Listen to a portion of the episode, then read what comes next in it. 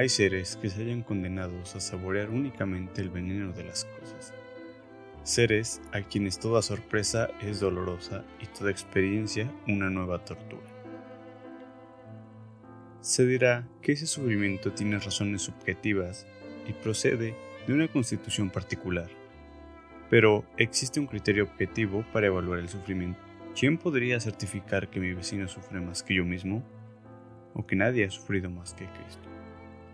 El sufrimiento no es objetivamente evaluable, pues no se mide por los signos exteriores o trastornos precisos del organismo, sino por la manera que tiene la conciencia de reflejarlo y sentirlo.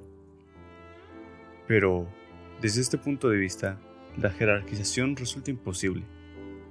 Todo el mundo persevera su propio sufrimiento que considera absolutamente ilimitado, incluso tras evocar todos los sufrimientos de este mundo las más terribles agonías y los suplicios más refinados, las muertes más atroces y los abandonos más dolorosos.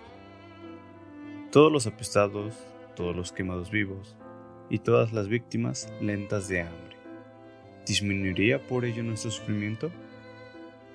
Nadie podría colarse en el mundo con su agonía mediante el simple pensamiento de que todos los hombres son mortales. De la misma manera en que enfrentamos, no podríamos hallar un alivio en el sufrimiento pasado de los demás en este mundo orgánicamente deficiente y fragmentado. El individuo tiene a elevar su propia existencia al rango de lo absoluto. Vivimos como si fuéramos el centro del universo o de la historia. Esforzarse por comprender el sufrimiento ajeno no disminuye en nada el nuestro propio. En ese tema, las comparaciones carecen de mínimo sentido, dado que el sufrimiento es un estado de la soledad íntima que nada puede mitigar.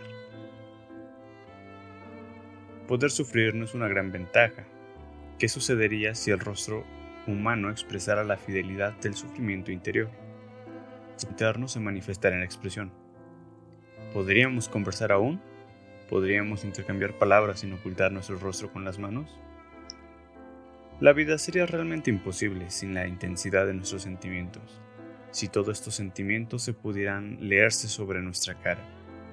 Nadie se atrevería entonces a mirarse en un espejo, pues una imagen grotesca y trágica a la vez se mezclaría con todos los contornos de la fisionomía humana, con manchas de sangre, llagas permanentemente abiertas y regueros de lágrimas irreprimibles.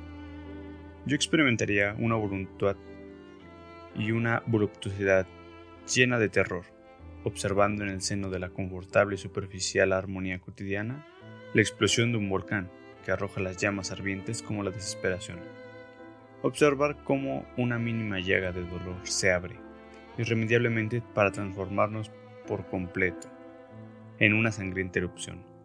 Solo entonces percibiríamos las ventajas de la soledad, la cual vuelve muy inaccesible el sufrimiento.